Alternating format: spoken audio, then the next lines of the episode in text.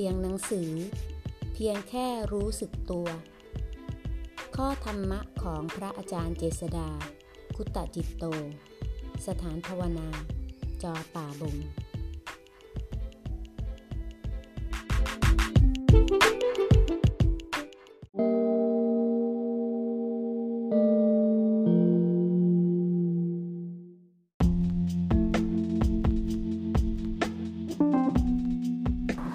หน้า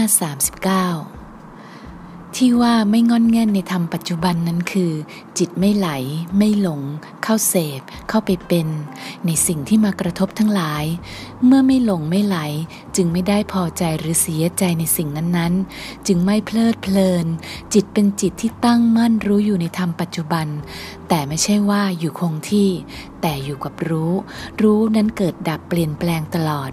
เพราะงั้นทำปัจจุบันก็คือความเปลี่ยนแปลง แต่ไม่หวั่นไหวจากรู้เพราะความเปลี่ยนแปลงนั้น